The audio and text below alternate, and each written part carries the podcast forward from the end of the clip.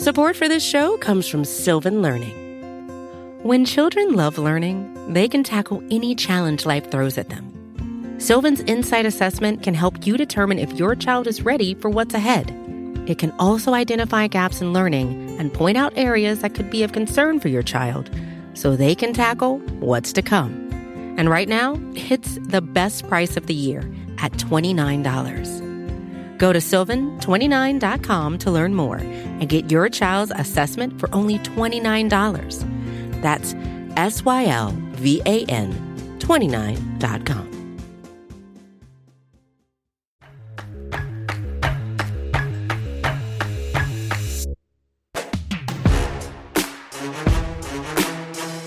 Welcome to the Palpably Unfair Podcast. My name is Kyle Posey. I'm joined by an old friend, Matt Harmon of Yahoo Sports of Reception Perception. Matt, what is going on? How are you? Yo, thanks so much for having me, man. You're right. We have been uh, we're we're old friends in the biz. We've uh, been around each other a long time. Spent we actually got to hang out in Miami pre. Like, you're one of the last people I, I saw in in the uh, in the before times, before everything went to hell here. Uh, obviously, in twenty twenty during the pandemic and all that, like that feels. I don't know about you, man, but that feels like a thousand years ago to me. But um, yeah, we've been we've been doing this a long time, man. We've gotten to see a lot of uh, players that we've both liked, evaluated, that have gone on to do, you know, meaningless things here in the N F L, and plenty of things on the other. We've also been on the good side of a lot of takes with wide receivers, which is what I always like to run back, run by thoughts by you, see what you feel on guys, because I trust your eye when it comes to this position for sure. February twenty twenty, Miami. That was at least seventeen years ago. There's no doubt yeah, about it. Yeah. Ooh, man, I forgot about that. That was so long ago. So, yeah, I mean, we, we always talk receivers, and receivers is a fun position to talk about because everybody can relate to receivers, and it's what you see. And we're going to talk about the twenty twenty draft class today. But before we get there, let's talk about your baby, which is Reception Perception. Let's talk about what that is, when that started, and everything in between. So for those that don't know, what is Reception Perception? Yeah, Reception Perception is the methodology that I developed uh, right before the twenty fourteen N F L season to evaluate the wide receiver position better, because I, I know that you know this, your listeners probably know this too. It's one of the most difficult positions to evaluate, uh, just especially from a pure stat standpoint.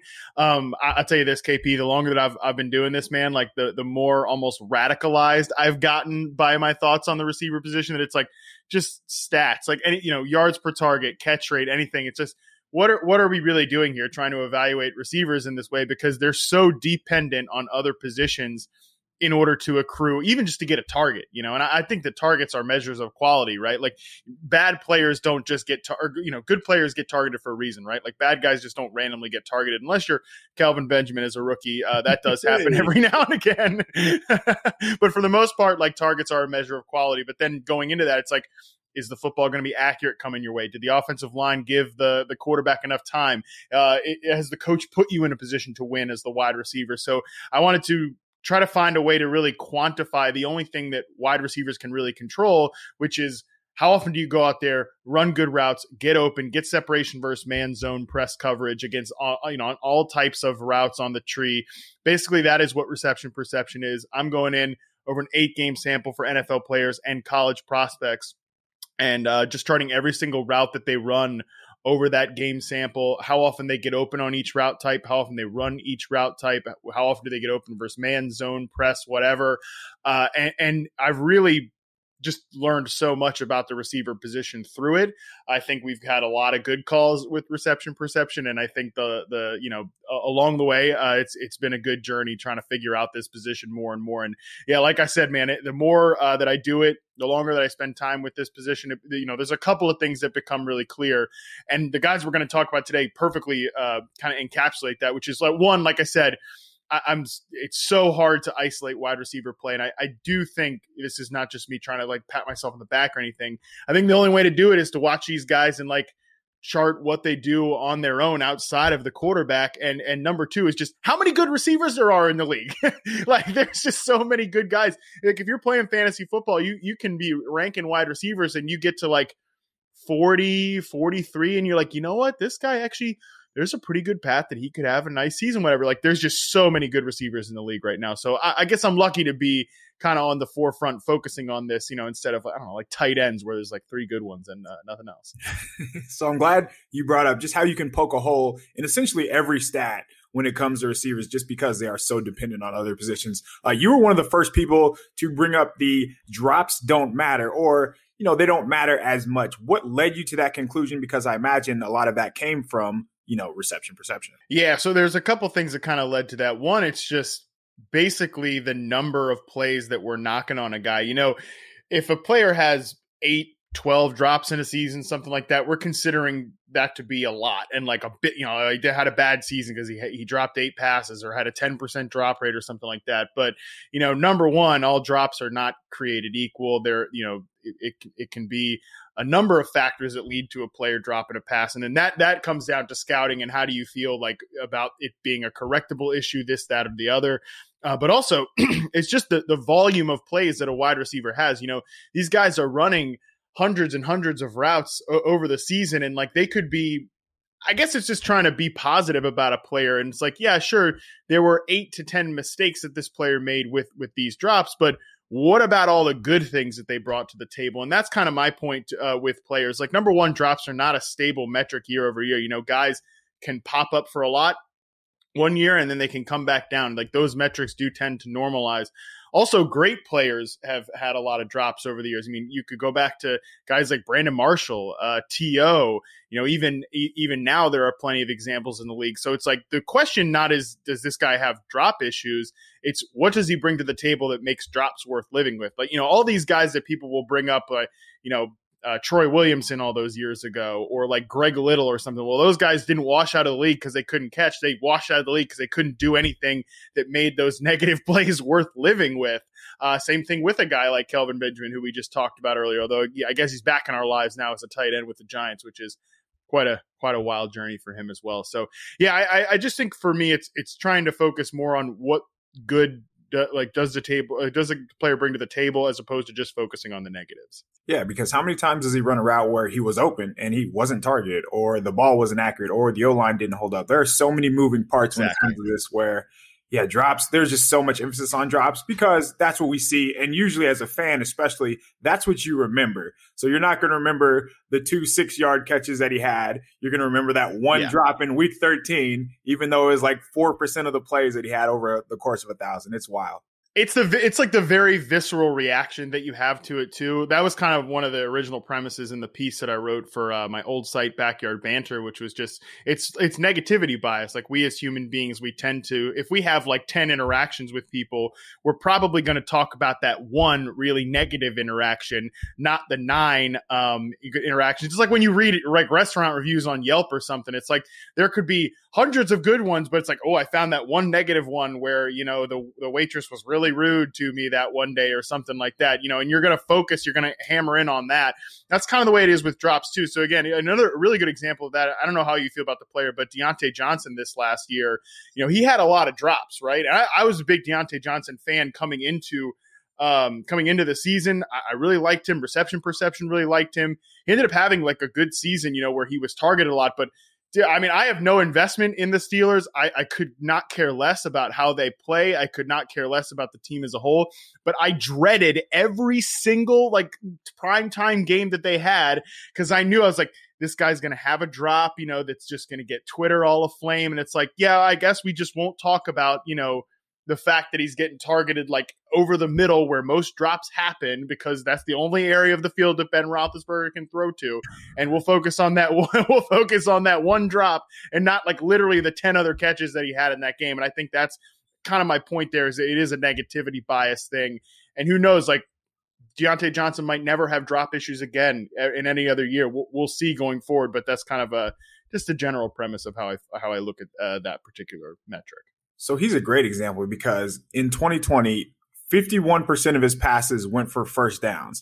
We should be focusing on that and not yeah. drops because he did have a lot of drops. He had fifteen drops, but the season before he had four drops. So you, as you were talking about, that's not like a stable metric. They're going to vary year to year all the time. Let's focus on him having seven touchdowns or nearly a thousand yards with a quarterback who has who you know who struggles to throw the ball more than thirteen yards. I feel like those right. are the things that we should be focusing on. So just with you watching, you know, receivers since twenty fourteen. What do you think has been your biggest change, and how have you evolved? Yeah, I think uh, this is such a great question. I love to talk about it because there's one thing that I always um, always think about with reception perception in general, which is just, like I said before uh, we started recording, man, I have like three hundred players in the database, you know, and, and the longer that you, just the more data that you have, the larger your sample size, I think the better your analysis gets. You know, I don't think there's ever been anything wrong with reception perception and the metrics that come out of it, but there's certainly been things wrong with the interpreter being me, like over the years, you know? So there are things that I said about reception perception four, five, six years ago that I, I would never say now. And I think the biggest thing that I've focused on more and more um, is deployment and where players line up. And that can be within a one particular offense or across the league. Like, I almost think there's no point in comparing like a slot receiver to an outside X receiver, you know, in, in any metric, but especially in, in reception perception. I, the example that I always come back to is the two thousand eighteen Steelers. You know, there was uh, some discussion within the fantasy space of like, well, is, has Juju Smith-Schuster like started to overtake Antonio Brown as a player because like, look at his catch rate or yards per target or whatever, whatever.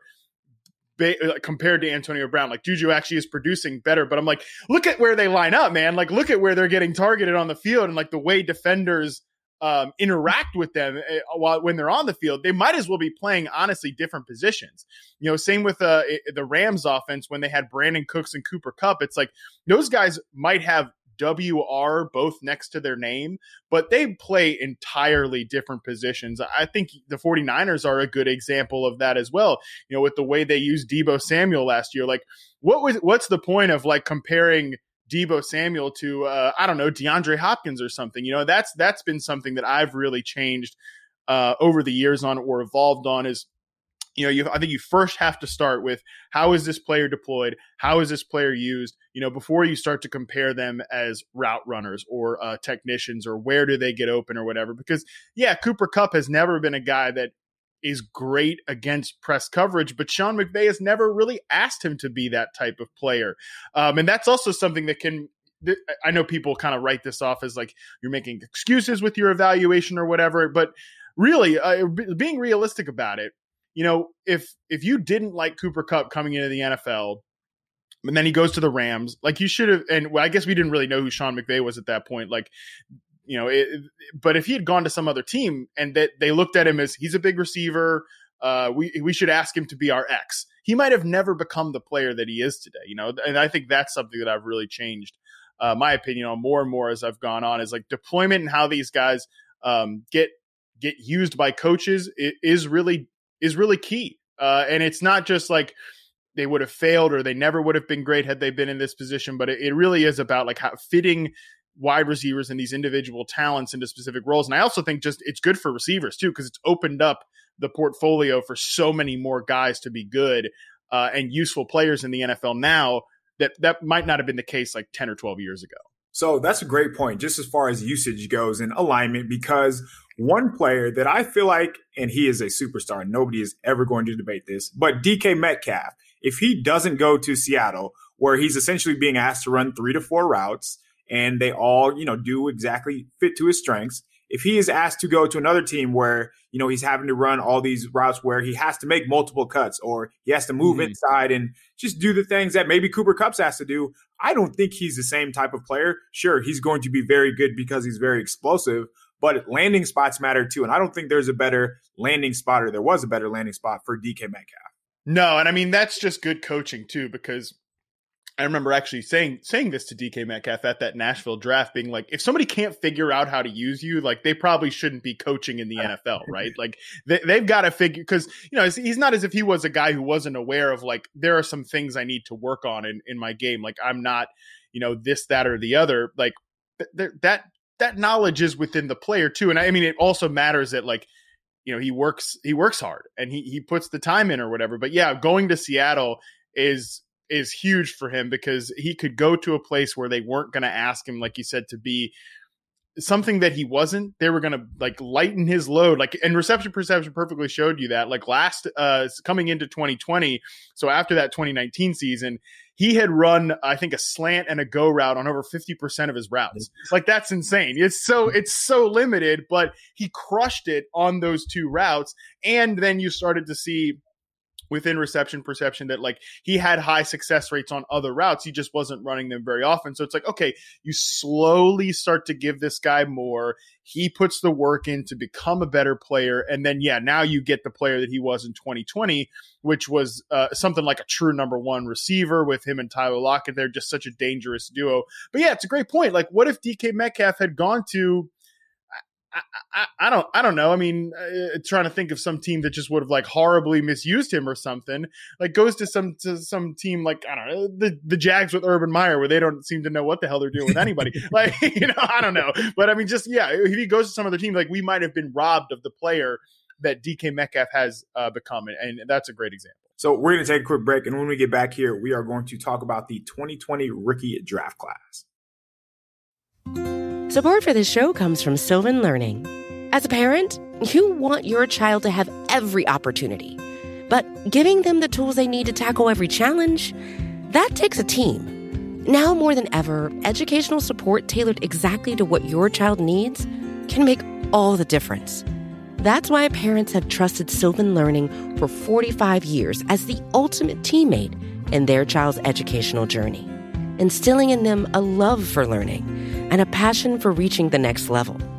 And Sylvan's Insight Assessment can identify gaps in learning and areas that could be of concern for your child. It's a three sixty degree view into your child's learning that you can't find anywhere else, and helps ensure that your child didn't miss something in school that might put them at a disadvantage in the future. And right now, it's the best price of the year at twenty-nine dollars. Go to sylvan twenty-nine dot com to learn more and get your child's assessment for only twenty-nine dollars. That's S Y L V A N twenty-nine dot com. All right, we are back, and we're going to talk about a twenty twenty draft class that featured ten rookie wide receivers who had over five hundred yards receiving, and that doesn't count Henry Ruggs, uh, Jaylen Reagor, K J Hamler, Denzel Mims, and shoot, I mean, if you want to go there, Donovan Peoples-Jones probably has a chance to do that as well if he just continues to develop. So just a ridiculously deep gra- a deep group of wide receivers. And as you as we mentioned, you have studied these guys. So coming into the twenty twenty season, who were some of your top guys who you thought would stand out and lived up to expectations? Yeah, so I mean, the, the thing about the draft class as a whole, just before getting into specific players, like, it was billed and hyped up to be that it was going to be a great class. And like, sure enough, it, it was great. It did live up to and maybe even exceed expectations. But, you know, then you look back the last couple of years, and this is why receiver is so deep. You know, the twenty eighteen class was better than expected. The twenty nineteen class, I, I think, is like stocked full of studs. A J Brown, D K Metcalf, Terry McLaurin, uh, even Deebo Samuel. Like, these are the stars of like today and tomorrow. So receivers as deep as ever, and the twenty twenty class just like kicked it to another level, and we'll see uh, what the twenty twenty-one class does as well. But I think the guy that I was really high on coming into the league and really exceeded, you know, met and exceeded those expectations, it has to be Justin Jefferson. I mean, the fact that he was a guy who mostly played in the slot for L S U in that twenty nineteen record-breaking offense, I, I think that almost kind of threw people off, because you looked at him in college, I think that he looked like a full-field number one receiver, even as he was playing inside. Like, you saw that he had the route chops to separate, the route chops to get open versus press. And he was, I mean, unbelievably good as a rookie. I think Jeff, Justin Jefferson basically, obviously we know he broke records and stuff like that. He basically had Odell Beckham's rookie season, just without all the highlight reel moments. Like, I, I thought he was the same type of separator, ninety-six percentile success rate versus press coverage as a rookie. Like, he was unbelievable. And, you know, I, I know that it's like often billed as like a win-win trade for the Vikings and the Bills. And, and in results wise, it was, because they lost in, in my opinion, elite number one receiver in Stephon Diggs. And I think they've got another one now in Justin Jefferson. Uh, the the crazy part is, though, like, what if the Eagles had just done the right thing and taken Justin Jefferson the pick before them, and then they're slotted with Jaylen Reagor? Like, that trade would look like a nightmare. So again, it kind of comes back to that whole like landing spot fortune thing that sometimes has to happen with these prospects. But yeah, Jefferson, I think he's the clear number one guy coming out of the draft class. You know, reception perception builds him up as exactly that type of guy. Um, he's he's someone that I think is really exciting going forward. So I'm all about moving the chains. And I mentioned how De- Diontae Johnson caught fifty-one percent of his passes that went for first downs. Justin Jefferson caught had a sixty-five point nine percent first down rate, which is pretty freaking insane. And then yeah, he, um, and he's not. That's another thing. He's not doing this just on the like. You know, on intermediate or short, he's going deep. Like, he's doing this. He's yeah. winning at every level. Um, we talked about landing spots with D K Metcalf. Do you see, like, where could Justin Jefferson have gone? Even, let's say, the Eagles situation. Do you think, obviously, he might not have had this type of success, but would it, it's difficult to imagine he wouldn't have been, like, a thousand-yard receiver in any scenario, whether it's Adam Gase on the Jets, because it would be very tough to mess up what he did. And if anything, he might have got more volume without, you know, an Adam Thielen there. Yeah, that's a good point. He could have had more volume in another spot. And I think that's the thing about him is he's just good at everything. He's he, it was just I know this this is not hindsight bias, but and I, I know it it's just kills Eagles fans to talk about Justin Jefferson or D K Metcalf because like they just made two mistakes with those guys. Um, but I think even had Justin Jefferson gone to the Eagles, like it was the, just the obvious pick because he was so pro ready. Like he looked like an N F L route runner in college. And that's the thing. Like when you're that good at separating, it's really tough for you to fail. Like guys that get open, they they tend to find success almost no matter where they go, or at least and, and when they're finally put in that right position for them, it's going to work out. And I think Jefferson would have been that guy. Like that, that I think the Eagles and Howie Roseman basically kind of put themselves in a brain pretzel when they looked at Jaylen Reagor and Justin Jefferson, because I think they ended up going with Jaylen Reagor because they felt they needed speed. And they weren't wrong about that, right? Like that was a painfully slow offense in uh, two thousand eighteen, like they or two thousand nineteen, whatever it was. They needed more explosion out of that passing game, but they also just needed someone to come in there from day one and start because they were in such a bad position at wide receiver. They should have just looked at Jefferson as a pro-ready guy and been like, look, you know, and he ended up being a great deep threat, right? Like you said, he, he was more than just a possession receiver, but they could have easily just looked at him and been like, look, this guy's just going to come in here. We can feed him targets. He's going to get open for our quarterback and make our offense more functional, whereas that was not the case uh, with, with, the, with the player they ended up picking. So let's talk about Reagor, because if you watch him at T C U, there were plenty of instances where he was struggling to separate underneath. And generally when that's the case, that's not going to change in the N F L, or at least right away. So if you didn't really watch the Eagles and you were to just look at, you know, the box scores or the stats, you see thirty-one receptions, three hundred ninety-six yards, averaging twelve point eight yards per reception. Um, you would think, you know, there's not drops that he needs to get the ball more, but when you're not separating, when you're not creating for yourself, it's hard to do so. Um, were you surprised by not so much his usage, but just how Reagor's rookie year went in general? I mean, it's really hard to sugarcoat this one, man. And and you you nailed it exactly. you nailed it exactly right, which is, um, I mean, you're, you're dead right about like the fact that he was just not getting open to the point that, like I said, I've been charting receivers since two thousand fourteen, three hundred players in the database. Jaylen Reagor's twenty twenty forty point eight percent success rate versus man coverage is the second worst score I've ever charted. The only player worse is Justin Hunter. Remember Justin Hunter from the Tennessee Oh, Titans? Tennessee. Yeah.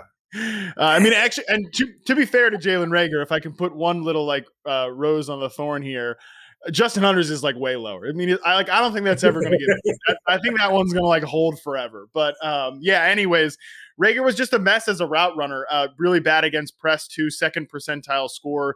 Just was not ready to be. Um, to be to be a, a, a an N F L route runner, period, but especially not as an outside receiver. You see reports coming out of Eagles camp now that this new coaching staff is like, all right, yeah, we're putting him in the slot, which is basically what I, they're going to have to do, right? Like if he's going to be able to succeed in the N F L, and I actually think like maybe as a speed threat from the inside where he's not dealing with as much man coverage, where he's not dealing with any press in there, that that might really help him out. But yeah, I mean, his season was from, again, we're talking about Justin Jefferson as the ninety-sixth percentile, then Jaylen Reagor down all the way there at the basement. They they really whiffed that one. They really whiffed that pick. So let's talk about a guy who did not, or a team that did not whiff on one of their picks, because we were just talking about separating. And leading up to the draft, uh, people thought Tee Higgins would struggle to get open in the N F L. And that really wasn't the case last year. And Cincinnati actually used him to the point where they were giving him carries in the backfield. So uh, Tee Higgins finished with sixty-seven receptions, nine hundred eight yards, six touchdowns, which is a great season for a rookie, especially a guy mm-hmm. who wasn't taken in the first round. Uh, did you like Tee Higgins coming into the year? And, uh, you know, how what, how did he grade in reception perception? Yeah, I liked Tee Higgins. I thought he reminded me of like one of those classic old school, like number two possession receivers, you know, because of my like Panthers bias. I always think of Muhsin Muhammad to Steve Smith, yeah. like that, that type of, uh, that type of guy. So that was sort of what I thought Tee Higgins would be. You know, that being said, I actually think he really, you know, those were high expectations, but I I, already, I think he actually was kind of better than that as a rookie too. Like, you know, I, I don't think he was ever going to be a number one receiver. And I think the Bengals probably evaluated that as well. Cause like, you know, the thing about Ja'Marr Chase, what's so great about him is he's just such a good downfield receiver. That's probably not Tee Higgins' strength, but at the same time, like you said, really got open at the N F L level. Uh, he only, he had an average or above average success rate on every single route but two last year. Like he was a good separator versus, uh, you know, above average against man, uh, pretty solid against press as well. Like I think the Bengals suddenly, you remember how like excited we all were about Dallas's receiving core last year when they drafted uh, CeeDee Lamb. I think the Bengals are kind of like Cowboys North now at this point. Like they've got Chase, Higgins, Boyd is, you know, a, a steady big slot receiver. That's a really good trio. Uh, and I think they all kind of win in different ways too. The one thing that the Bengals weren't great with last year was even when Joe Burrow was in there, and you know, this might kind of just be a Joe Burrow thing too. Uh, they were really a small ball offense, uh, but I think like that's what Chase does really well as a downfield ball winner. Like he's going to help them in that way, help, help Tee Higgins in that way. I think they're a really exciting duo going forward. We can save the baby arm Burrow jokes and him one-hopping short routes for another podcast. I do not disagree, but to your point about Tee Higgins, not everybody has to be a Ja'Marr Chase. Not everybody has to be, you know, this number one guy. You need guys who complement each other. And Tee Higgins does a very good job of that, I imagine, you know, and it's putting a lot of pressure on Ja'Marr Chase to say that he's going to come in and just blow the N F L away. Yeah. But I, I imagine adding a guy like Chase will only help uh, Higgins moving forward. So there were some early round rec- or early selections. Uh, CeeDee Lamb and Jerry Jeudy were two of the more popular ones. A lot of people had those two as their top receivers coming in, and they did not disappoint. So Jeudy had eight hundred fifty-six yards, had three touchdowns. Uh, CeeDee Lamb had nine hundred thirty-five yards, five touchdowns, was just super dynamic whenever he got the ball in his hands. He pretty much looked the exact same that we saw in Oklahoma, but uh, was there any grading in his reception perception that kind of surprised you at all? Yeah, there wasn't anything in um, CeeDee Lamb's like, you know, route portfolio that was surprising, but I think the biggest surprise to me was how Dallas used him. Like, I think CeeDee Lamb can be like a number one outside receiver, but the Cowboys, because they have Amari Cooper on the outside, they have uh, Michael Gallup, who I think is a really underrated X receiver. They threw CeeDee Lamb in the slot. In reception perception, he was inside on over eighty percent of his charted, eighty-eight point eight percent of his charted snaps. Um, really very, did not run against press coverage very often, which, you know, I think he can beat press. I think the numbers would show you in reception perception he can beat press, but he kind of was thrown in that um, Juju Smith-Schuster, Cooper Kupp role, but I think he could do more than that. And that's one thing that, like, I'm really interested in the Cowboys in twenty twenty. And, you know, hopefully this is not like a, we all, we all know Mike McCarthy is not like the most flexible guy.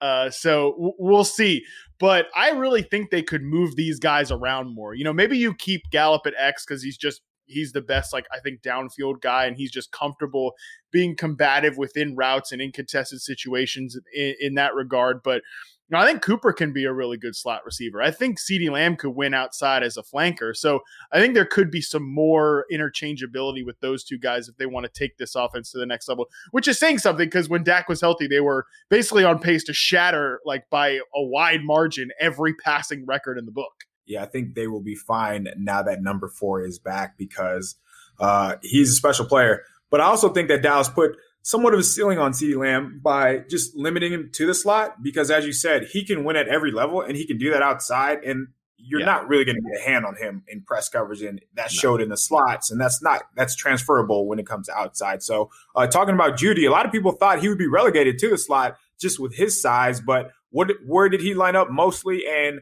uh, what did his route portfolio look like? Yeah, uh, with Jeudy, he's interesting because he kind of started out as a slot receiver in Denver, um, you know, and like I don't know that Courtland Sutton getting hurt had anything to do with this because he was barely playing last year at all. But as the year went on, they moved him more outside. I think it started kind of around that Atlanta game where he had over one hundred yards, uh, really put some corners in, in a blender in that game, which is not surprising because it's Atlanta's defense. But yeah, I mean, he was everything that I expected him to be as a route runner, seventy-fifth percentile against press, eighty-seventh against man coverage, uh, really, really strong separator across the board. His problems were just like what we talked about earlier. It was drops. You know, he he's had like a ten percent drop rate in reception perception, uh, you know, struggled a little bit in contested situations.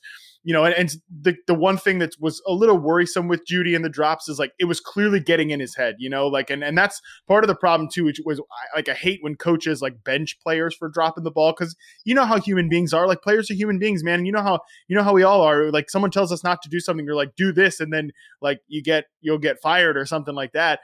It gets in your head. You know, you can really put yourself uh, in that mental meat grinder there with that. I think it, like that Chargers game specifically towards the end of the year, he was just a mess uh, at the catch point, really struggled there. And you could see he was beating him. This is not like uh, analytical or anything. It's just uh, anecdotal watching players. You could tell he was like beating himself up o- o- over it to the point that it, It, it was starting to almost create more of a problem. But I'm not really worried about that. As we talked about with the drops issue up at the top, I'm not worried about that. I, I think the fact that uh, he is such a good separator it, it, it, outside too, like not just a guy who's going to need to be a slot receiver. I think there's a lot of flexibility with Jeudy there. And um, I'm going to ask you this. If you had to take one guy like going forward for the next, you know, three years or whatever, would you prefer Courtland Sutton or Jerry Jeudy? Ooh, that's a good one. So am I guaranteed Sutton will be healthy? Yes. Yeah. Like let's say best case scenario, he's the, he's the player that, that we saw in um, two thousand nineteen. Man. So Jeudy did have a ton of drops. And as you mentioned, if he gets in his own head like that, I would be worried. But at the same time, I love just how Sutton plays. I love how he has that my ball mentality when the ball's in the air. And I actually think he's a lot better after the catch than people give him credit for. I so agree. I'm going to go Sutton. Um, and I think that he's closer to a top ten receiver than a lot of people are willing to give him credit for. He's just a special player. And in that sense, if he's wide receiver one and you have uh, K J Hamler, who I love, and Jeudy complimenting him, uh, that is, they have a hell of a just receiving core in general. I mean, add Noah Fan in. Uh, they, yeah. The only thing missing is that quarterback there, which is a tricky position to solve. Oh, how would you answer that? Would you go Sutton or would you go Jeudy? That it is tough. I think the health thing, like it does kind of lead me to Jeudy, but in a best case scenario, like what I loved about Courtland Sutton is like when you looked at his rookie season for the, for the most part, like these reception perception metrics are pretty stable. Like once a guy establishes himself, they tend to score out the same way every single year. But sometimes you'll get a player. Uh, Courtland Sutton is an example of this. Kenny Golladay is another example of this. That I, I think Kenny Golladay, like coming into the N F L, was not a true separator, uh, but was more of like just I win deep and I win contested passes. But I think he started to take like every year an incremental jump to the point that, you know, twenty twenty, another injury ruined season for for Kenny Golladay. Like, but I think he's sort of on that fringe of being a true number one receiver. I'm not ready to put him in that category yet because it, it's a high honor to get, but I think he's right there on that fringe. And I think Sutton was sort of on that path as well. Like big gr- jump from year one to year two in most of these metrics. Huge. Like, and I was, I was ready to see that third year jump. Unfortunately, injuries ruined that. So if he can get back on that trajectory, I think he can be like a, a true alpha receiver, as you mentioned. And defenses treated him that way with double coverage and everything like that um, last year. So I, I really, uh, I think I would probably go with Sutton if all things were equal. But uh, the fact that Jeudy's such a good route runner and that injury question does like make make me pause there. And you're right, man. Like Teddy Bridgewater probably going to start again uh, for the Broncos this year. I, I think he I would take him to start the majority of the games. And it's like he might have honestly upgraded from a skill position perspective. And like Carolina's got Carolina's got good players. You know, D J Moore, Robbie Anderson, and like they had four guys go over a thousand scrimmage yards last year with Curtis Samuel and Mike Davis also doing it. There's a chance like Denver's group, if everybody takes that jump, they might even be better. Like, you know, I don't know. It's, it's not going to matter much. Like, it's, it's not going to move the needle for, for, for, for Teddy to be anybody different than who he is. But still, what a, a pretty good skill position group he's landed with again. Yeah, I love the way Sutton evolved from year one to year two. He came into the league and people thought he wouldn't be able to separate. And he kind of won in his way year one, but he evolved year two. And then he started to separate on routes underneath, on routes that you really wouldn't expect a man his size to. So how about this? Does Denver have a top five receiving group? I imagine that's not really a hot take, right? No, I don't think it's a, I don't think that's a hot take at all. I think that's like it, they're they're right around that level, uh, especially because K J Hamler, you, you mentioned him, he's really underrated. Um, I was a big Deshaun oh. Hamilton fan. It's a, it's a shame what uh, what happened to Deshaun this offseason. So uh, yeah, it's um, it, I don't know. Yeah, you throw Noah Fant in there too. Like they're they're right up there with the skill position group with anyone, and uh, you know, they got they got two guys at running back as well. So yeah, it's just going to be pretty. It would be great if they could just drop Aaron Rodgers into this crew. Right, if only. Uh, okay, let's talk about some guys who you were not as high on, and they outperformed expectations. So, for example, um, I, I mean, let's let's stick to who you have first. Though, what do you got there? Yeah, uh, it's not that I wasn't high on Brandon Ayuk, but it's that I thought he was going to be more of a limited player than he w- was in year one. Um, I thought the fact that, you know, he was like when he landed in San Francisco, I was like, okay, he's going to be a yak guy. You know, he's going to be used as a, you know, and it's not as if he's bad after the catch, but um, sort of similar to, you know, when A J Brown was coming into the N F L, I, I like to use this analogy when comparing these two players. When A J Brown was coming to the N F L, a lot of folks, because he played in the slot in college, just assumed like, okay, he's going to be a big slot receiver in the pros, you know, sort of that Juju Smith-Schuster role. But like the moment A J Brown got on the field for the Titans, he was out there playing as an outside receiver, winning against press coverage, winning deep, winning short, like winning as a number one X receiver right away. And Brandon Ayuk was a guy, like I said, I, I figured he would come into the N F L as more of a yak threat, you know, not really be a true route runner. Uh, and that was not, that was not the case. I mean, he was awesome uh, in, in yeah. his rookie season. And and the volume metrics show it that they relied on him to be much more than just some like gadget threat.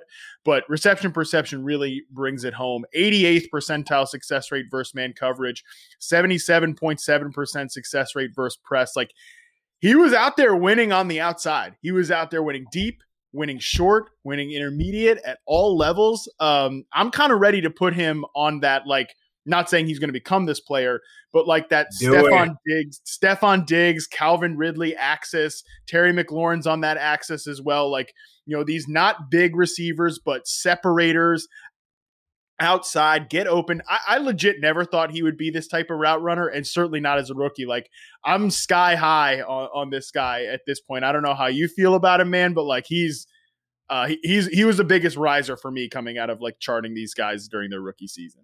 So he's like an uber athlete, and he didn't run great at the top, at the combine. Like he ran a four or five flat, but he seems like one of those guys who just can roll out of bed and run that time because he plays much faster. And I think he's just a lot more explosive than his numbers would suggest.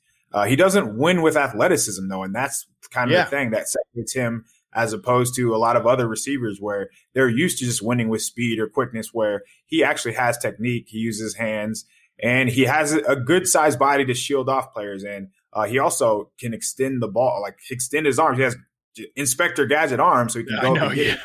Uh, that helps as well. Yeah, he's going to be a special player, but he's not the only one in this class. Like you have guys like Chase Claypool, uh, forty-ninth overall pick, had a very, very good season. That was a guy who I did not like very much. I thought uh, he was more of a um, just a straight line kind of guy, wouldn't be able to do much. But it seemed like Pittsburgh only used him on those type of routes. Much to, you know, like Seattle did with D K Metcalf, but still, he won a lot. And Claypool ended up just being an explosive receiver. Uh, what did you think about Claypool? Yeah, I mean, I always thought that the, like, kind of the talk, like, ah, he's going to have to move to tight end. I thought that was kind of crazy because uh, he's so, like, laterally explosive, like, clearly can bring um, a lot of moves off the line of scrimmage. But you're so right to kind of make that D K Metcalf comparison. Um, as I mentioned earlier with D K Metcalf, uh, he ran a slant or a nine route on forty-three point eight percent of his sampled routes his rookie year.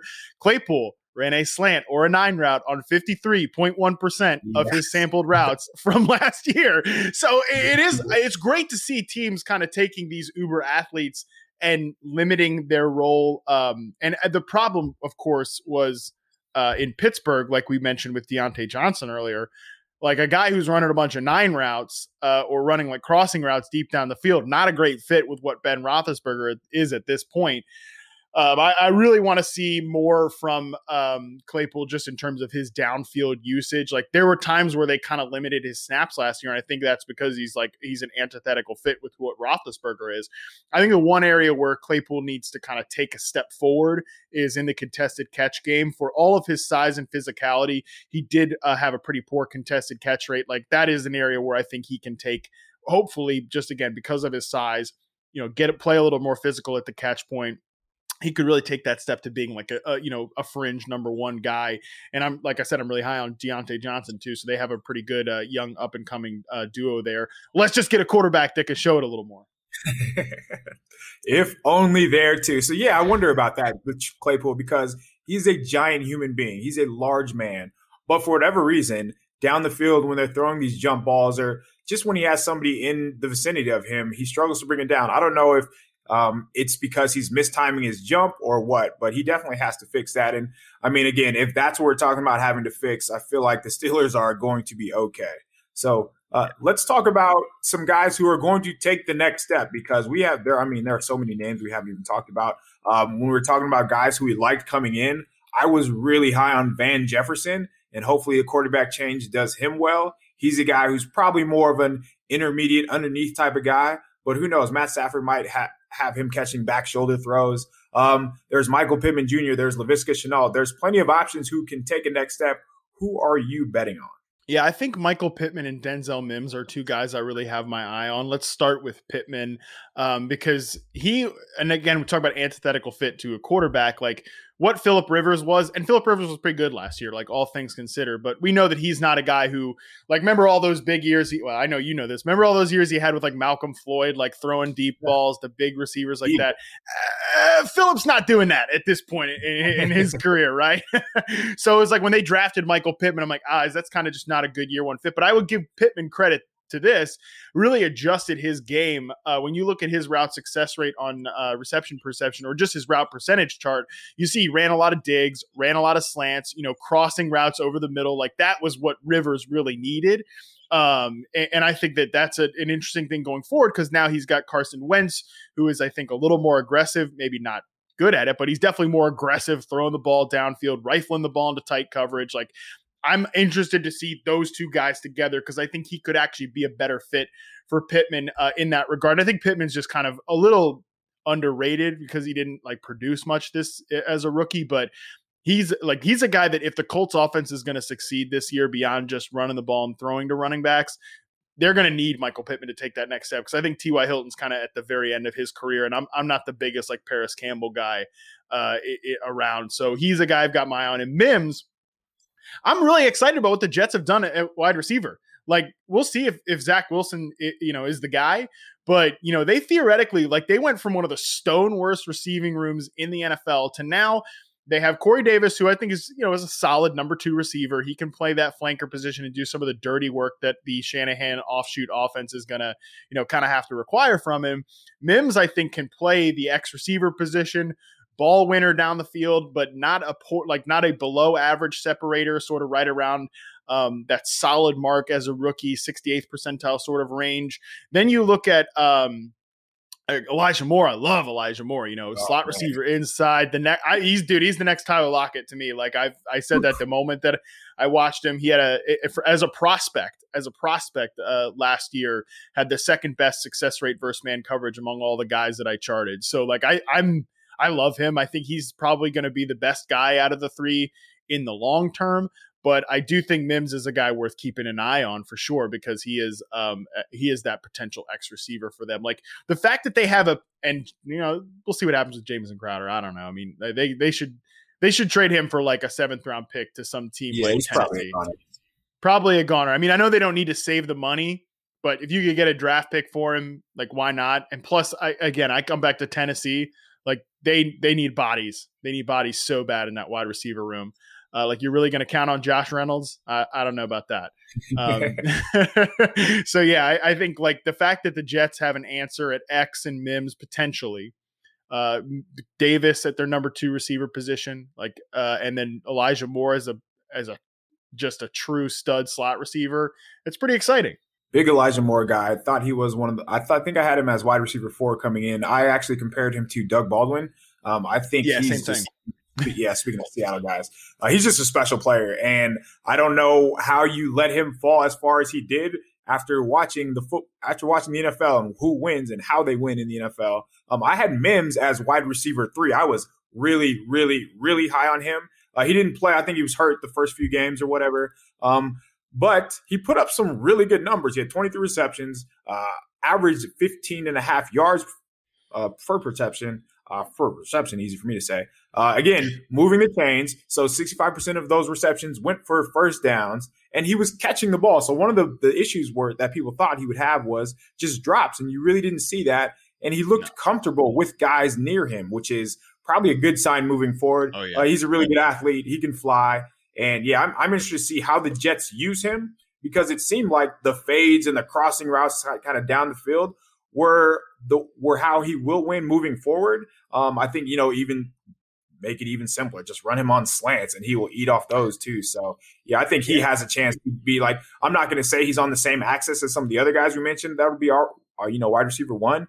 But based on what we saw in a limited sample size, it would not surprise if he got there. So with Denzel Mims, like, just to put kind of a bow on that, uh, number one, yeah, I would love to see them use him on more slants, because I think he gets off the line pretty quickly and into those slant routes. Had a really good success rate in reception perception.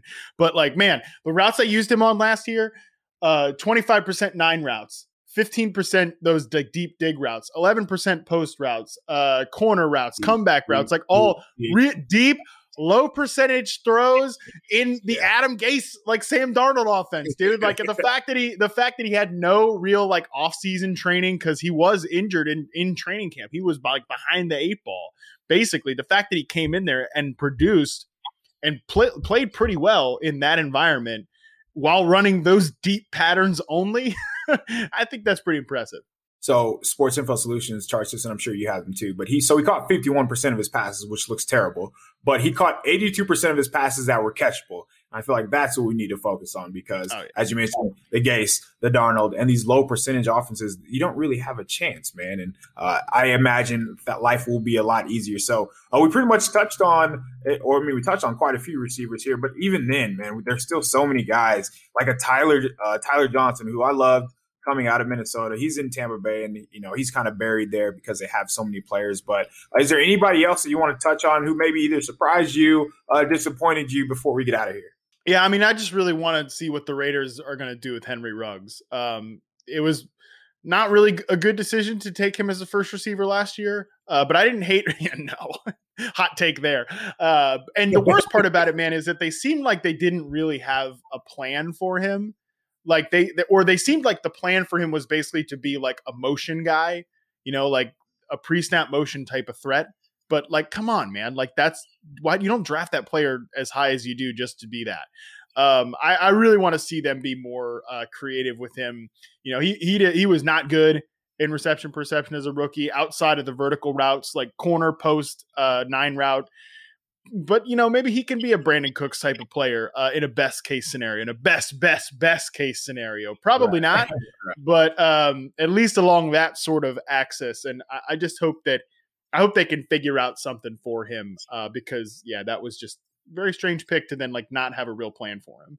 So at the time, I, th- I thought he was, you know, the worst of the four wide receivers out of Alabama. And to be fair, the other three are very, very good. So it's not studs, a, yeah. a Yeah, it's not a knock on Ruggs to say that. But as you mentioned, I mean, he's just a fast, linear type of guy. And yes, he had explosive plays at Alabama, and I, he probably will be a better kick returner, return guy than anything. But still, uh, what what were they? What did they expect? What were they? What did they think would happen by taking Ruggs at this juncture? Because passing up Ruggs for all the players who are were on the board, because we've talked about all these guys, and think about what Ruggs did last year. And thinking about where he was taking, like four hundred fifty-two yards, average seventeen yards of reception. So that looks great. But you can't have a receiver when you take him twelfth overall, only have twenty-six catches. You have to have a plan for him. And they really didn't. So even on these pre-snap motions, why not throw him a screen? Why not give him something easy underneath as opposed to everything down the field? So we'll see if Gruden evolves. I would not be holding my breath if I were a Raiders fan, though. And that, uh, that's an issue there. Yeah. Yeah. I mean, we'll see. I thought he was like a Mike Wallace type of player. Like you mentioned, linear athlete, um, explosive in that way. Like, get him on some more crossers if you're not going to have Derek Carr throwing him a bunch of nine routes. But it's crazy that, like, they had Nelson Aguilar basically playing that deep threat role, you know? Like, they very strange. All right, well, that will do it for us. Man, thank you so much for taking the time to talk about receivers, because everybody likes to talk about receivers. Is there anything that you're – what's your next project you got going on? Yeah, so uh, we talked about all these twenty twenty receivers. If anybody's interested in checking out, go subscribe at Reception Perception. We have three tiers for subscribers, so there's kind of something for everybody there to get access to this information.